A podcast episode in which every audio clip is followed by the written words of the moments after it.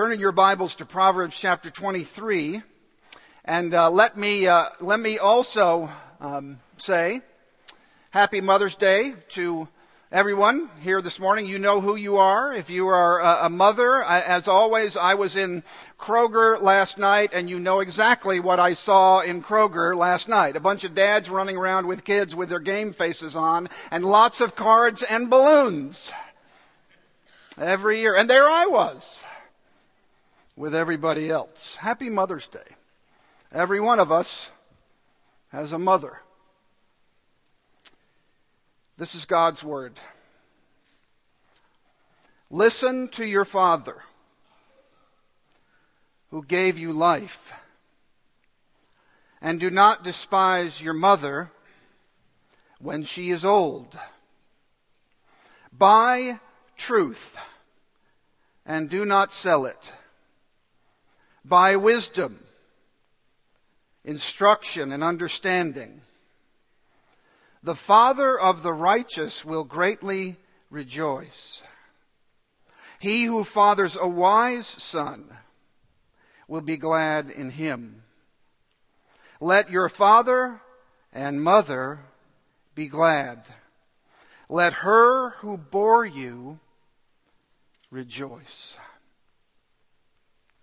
This has been an a, a especially meaningful and memorable Mother's Day for the Mercer family.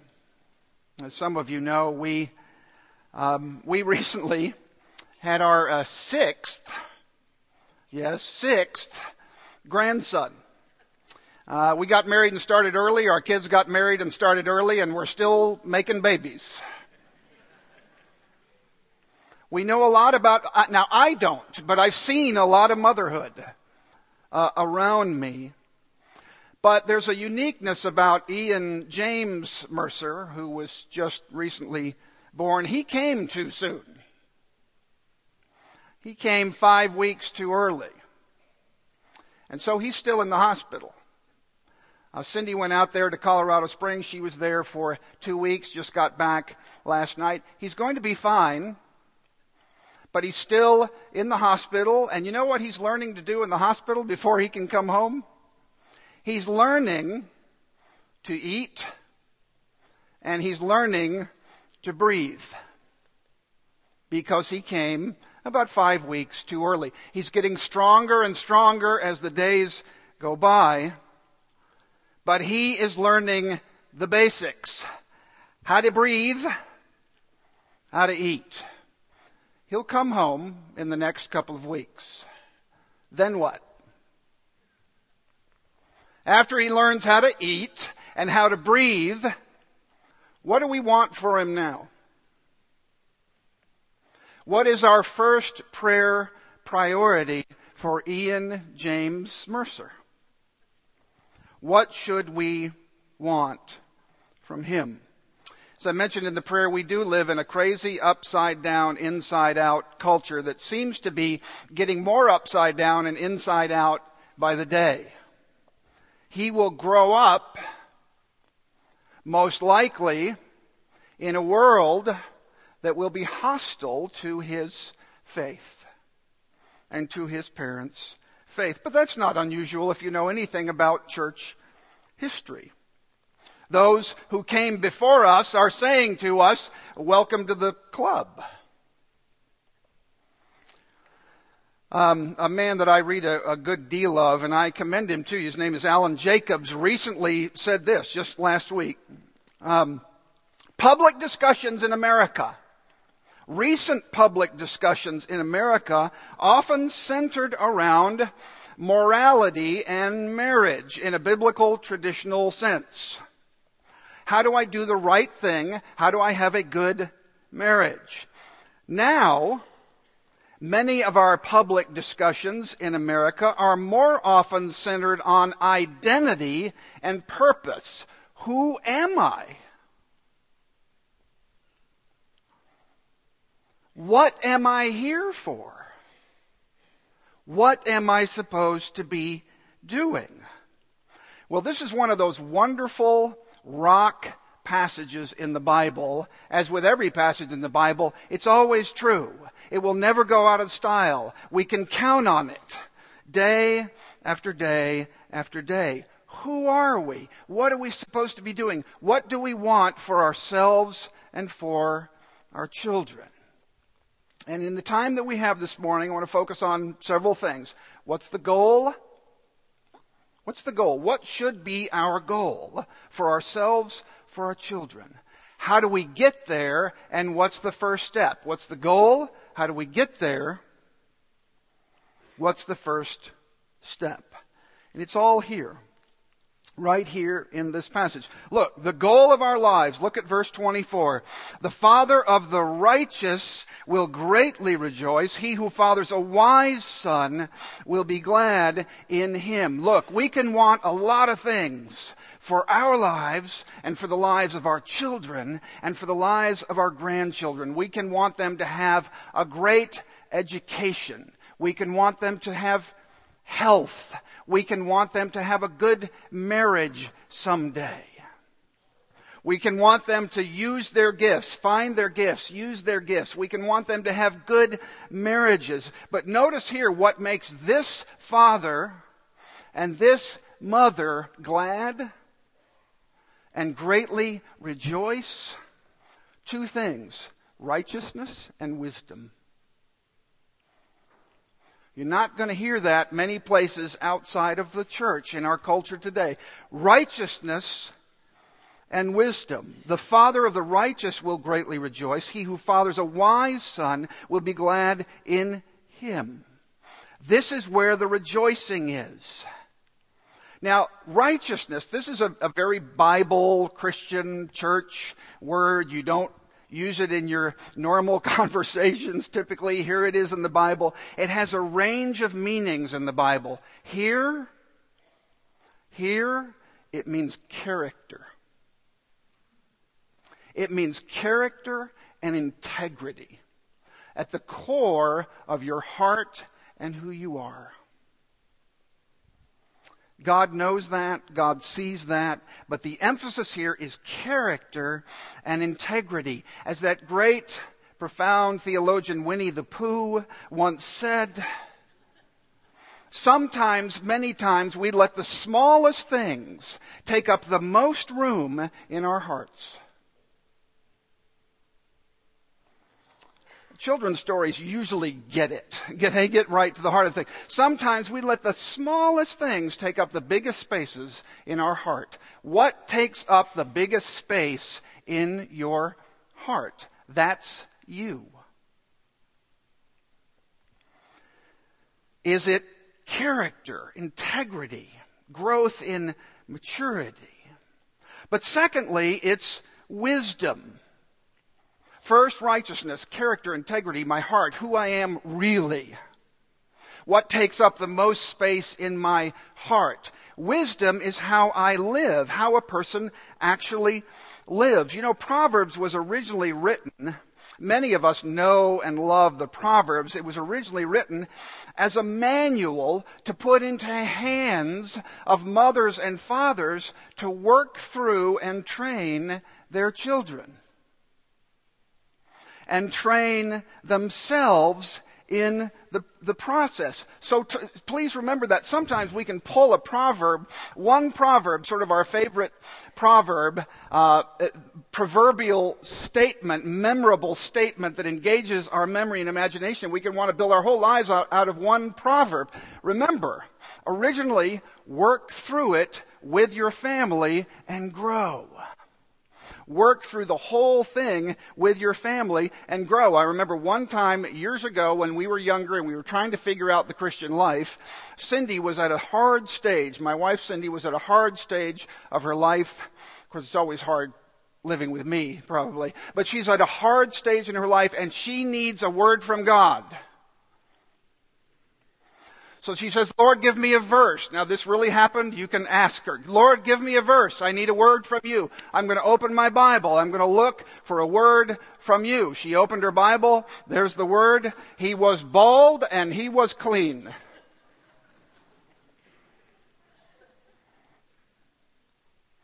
not the best way to study your Bible.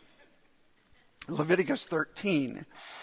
This was originally written, think of it that way, to work through as families training in wisdom. Well, what is wisdom? Wisdom is the link between what we know and what we do. Wisdom is the link between knowledge and action. Again, another word like righteousness that you don't hear a lot about in our culture. Wisdom. The Hebrew word literally means skill for living. Skill for living. And it's a wonderful picture. The picture in the Old Testament is of an apprentice learning from a master craftsman, a trade.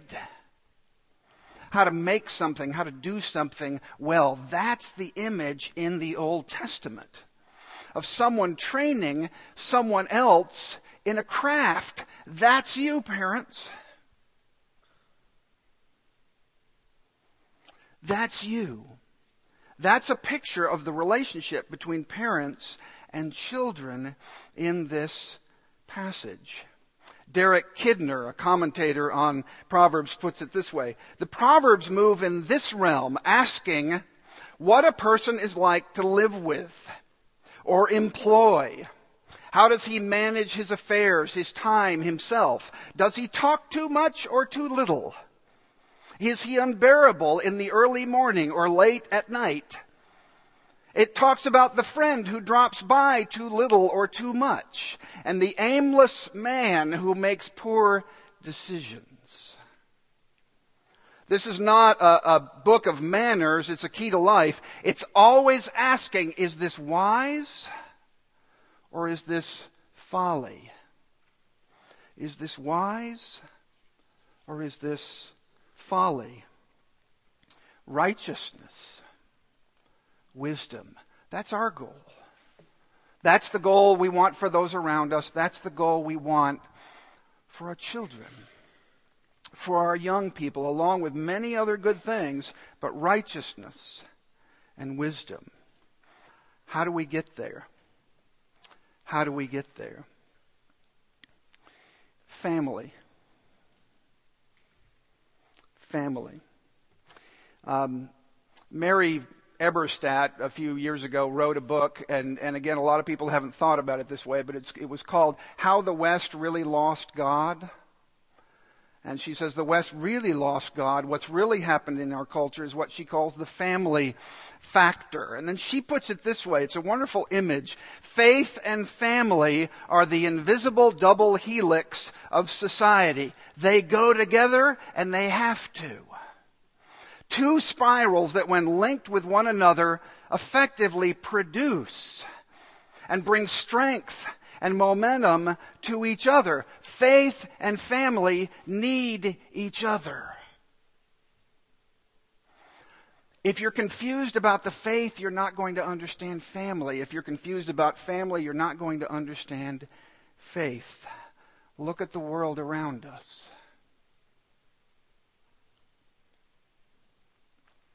You have to have family. You have to have faith wound together. Show me a society that's lost its way, and I'll show you a society that is confused about the meaning of family.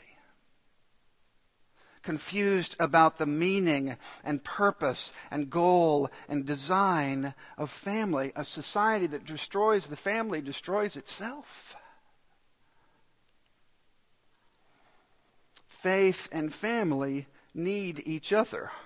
Buy truth, do not sell it. Buy wisdom, instruction, understanding.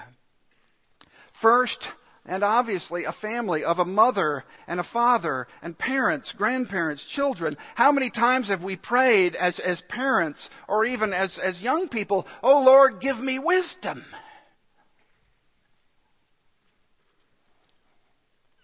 Give me wisdom. And he's saying here that it's the father and the mother that in their words and actions are constantly living and pursuing righteousness and wisdom that gets to the heart of what we are all about here as human beings. truth, wisdom, instruction, understanding, character, integrity, skill for living. This is what should make us rejoice and full of joy. But we live in a broken, fallen, sinful world and we mess up time and time again. And many of us, maybe half of us, maybe more than half of us, come from broken families. Families where so many things went wrong.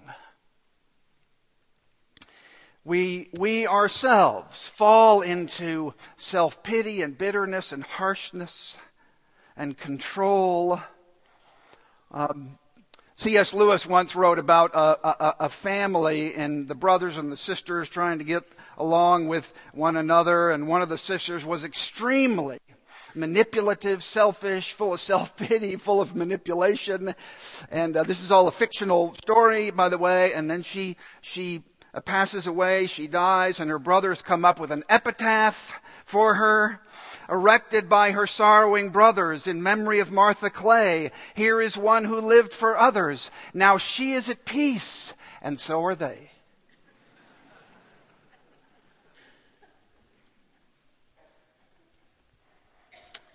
We all fall on both sides of that.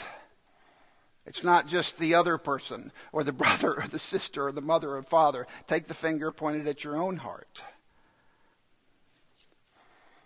You see here what makes the mom and the dad happy, what their priorities are in the, the biological family, but we need, we desperately need another family, don't we?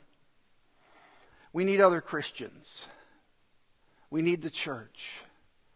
We need God's family. Um, as I look out, I, Cindy and I have been here right at five years now, and we look out, and I can look out now and, and see folks that I've spent a good deal of time with, and folks that I know spend time with others in the midst of sorrow and, and brokenness and pain, in the midst of difficult family circumstances and situations. Let me give you a couple of examples that, that we recently experienced. Some of you know about this. Uh, I don't think I've talked about this in a service before, but here goes. Last year, in September, we had another child come too early. And he didn't make it. And the outpouring of love, care, concern, prayers from you, here's my opportunity. Thank you means the world to us. He, this was not a miscarriage, he just came too early. I won't go into all the details. There he was, we were there, he didn't make it, we had a graveside service for him. But I want to tell you a couple experiences that we had, specific experiences with other Christians. There's a ministry that takes place in this town that we didn't know about. And it's a ministry to mothers. And it's led by a local church, and it's called the Memory Box Ministry. And mothers who lose babies in hospitals, they come in and they give them this, this box covered, with this beautiful box covered with cloth. And inside the box is a cap and a gown and a card, signed card, and imprints of his feet. We will cherish that forever. My daughter will cherish that forever. One of our six grandsons is in heaven. But we've got this memory box while we're here. Another example, um, when Hannah was about to, to deliver, there was a nurse there that she was not in labor and delivery. She was in another section of the hospital. There was a nurse on the weekend putting in some extra hours, so she was working in this section of the hospital. And Hannah begins to go into labor, won't go into all the details. You don't want all the details, but she starts to go into labor. And this nurse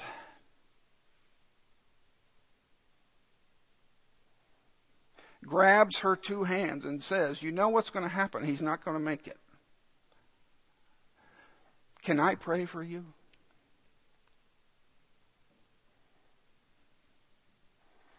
And sure enough, he went straight to heaven. But months later, that nurse remembered the delivery date. I'm going to get through this. Months later, the, the nurse remembered the delivery date and sent my daughter flowers on the day that she was supposed to deliver Caleb. That's ministry. That's family. That's extended family. That's church family. That's other Christians ministering to Christians in the midst of their family situation. That's just our story. You have yours. We are made to need family. We are made to need each other. We're made to desire and to pray for righteousness, character, integrity wisdom, skill for living. Finally, that's the goal, that's the way to get there. What's the very first step? Well, the very first step is in the very first chapter of this wisdom book for families. The fear of the Lord is the beginning of knowledge. Fools despise wisdom. Proverbs 1 7. The fear of the Lord is the beginning of knowledge. Fools despise wisdom and instruction. Of course, Proverbs 9:10 says, "The fear of the Lord is the beginning of wisdom." And the knowledge of the Holy One is insight. What in the world is fear of the Lord? If that, that's the very first step. That's the first step for families. That's the first step for adults, parents, children. The fear of the Lord is the beginning. What's that? What's the fear of the Lord? Now, if you look up fear of the Lord, I'm sure many of you had. I was talking to a, a professor the other day, and he said, well, there's about uh, 300 definitions of, of, fear of the Lord. Uh, we can look up fear of the Lord, and when we look up fear of the Lord, we see wonder, reverence, awe, worship, obedience, submission, uh, one, one commentator calls it affectionate reverence, and we could go on and on and on. One of the reasons why it's so hard to get asked at this, this phrase, it just doesn't lend itself to a soundbite. Because it involves all of these things and it involves what we know and what we feel and what we do. It's very comprehensive. Let me try. I'm going to go back to a children's story. If you've not, if you don't know Aslan and you don't know The Lion, the Witch, and the Wardrobe, you need to make it up, put it at the top of your list this year. If you want to know what fear of the Lord is, read The Lion, the Witch, and the Wardrobe. There it is. Watch how the children interact with this great lion. When Aslan the lion, the figure of Christ, first shows up on the scene, and the are finding out that he's in the neighborhood, that he's on the move, that he's coming, what happens? They look at the world around them and they see what we see out the window today. They see spring. The ice begins to melt. The snow begins to melt. The birds begin to sing. The trees grow. The birds sing. Signs of new life are everywhere, and the children ask Mr. and Mrs. Beaver, Who is this? Who is this? You remember the question? Is he safe? No. He is not tame. He is not safe, but He's good. He's the King, I tell you. He is not safe. He is not tame. He will not be controlled or defined by me or you or anyone else, but He's good. And He's kind. And He's the Lord. He's the King. I tell you. And then Mr. Beaver puts it this way Wrong will be right when Aslan comes in sight. At the sound of his roar, sorrows will be no more.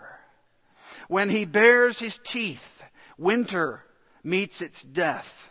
And when he shakes his mane, we will have spring again. That's it.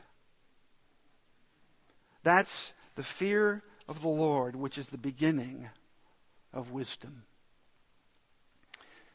If you think for a moment about somebody in the Bible who had a bad, difficult, painful, broken family situation, I don't know who comes to mind for you. But for me, it's the Samaritan woman at the well in John chapter 4. You remember Jesus is taking a shortcut he is a Jewish man. He shouldn't be talking according to the culture. He shouldn't be talking to a Samaritan woman, but he does. He goes over to the well where the Samaritan woman is. And he asks the Samaritan woman for a drink in John chapter 4. And her immediate thought is here's a Jewish man. He's come to the well. I'm here at the well. Why is he talking to me? Who is this? This is not what I expect. And Jesus looks at her. And remember, this is a, this is a woman who's been married five times. This is a woman who's living with a man who's not her husband. This is a Samaritan. This is sort of a half-breed pagan that Jews have nothing to do with. It's hard to believe that along the way there wouldn't have been children involved. And Jesus looks at her. You remember in John chapter 4, Jesus looks at her and says, If you only knew.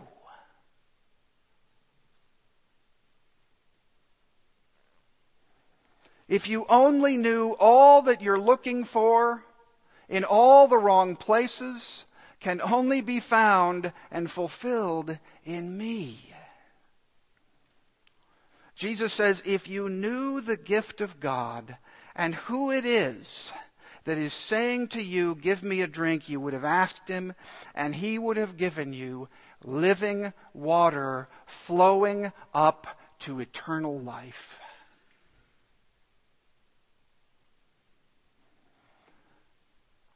I would guess that, that nobody, we, we come from some crazy backgrounds and some crazy, I come from a crazy background in a broken family. But nobody's situation is crazier than hers. And he looks at her and knows everything about her. You remember, she runs back to town and she tells everybody in the village, he knows everything I've done and he offered me eternal life. He told me everything I've ever done and he'd offered me redemption, forgiveness, unconditional love, and eternal life. And maybe you remember their response. Many Samaritans from that town believed because of the woman's testimony. In fact, they went and tried to find and did find Jesus. And at the end of the chapter, so at the end of the chapter 440, chapter 4, verse 40, and when the Samaritans came to him they asked him to stay with them, and he stayed there two days, and many more believed because of his word. And they said to the woman, It is no longer because of what you have said that we believe, for we have heard ourselves, and we know indeed that this is the Savior of the world. And we know indeed that this is the Savior of the world. Ultimately, Jesus Christ is our wisdom. Jesus Christ is our righteousness. And it doesn't matter even as we pursue the goals of character, integrity, skillful living. It doesn't matter where you have been in the past, how broken you are, what you've been through, how difficult your circumstance or situation has been. He offers you eternal life. And He paid for it on the cross. And He conquered your greatest enemies sin and death. Paul says in 1 Corinthians chapter 1, and because of him, you are in Christ Jesus, who became for us wisdom from God, righteousness, sanctification, and redemption. The goal is righteousness and wisdom. The way is family, our immediate family, our church family, the family of God. And the first step is fear of the Lord, loving Jesus, responding to His love. We love because He first loved us, recognizing that wisdom and righteousness ultimately is only found in Christ. Let's pray. Lord, we do thank you for our mothers. We thank you for our fathers. Yet we recognize that in the midst of family, there is much brokenness. In the midst of church, there is much brokenness. Well, Lord, we pray that we would have seared in our, our heads and our hearts the offer of Jesus to the woman at the well he told me everything I've ever done, and He offered me eternal life. He told me everything I've ever done, and He offered to forgive me. He told me everything I've ever done, and you can have it too. And indeed they do. They respond, they run after Jesus, and they recognize Jesus as the Savior of the world. What a friend for sinners who will never leave us or never forsake us. And so, we fix our heads and our hearts, our deepest passions, desires, affections, and our eyes on Jesus Christ. And we pray all of these things in His name.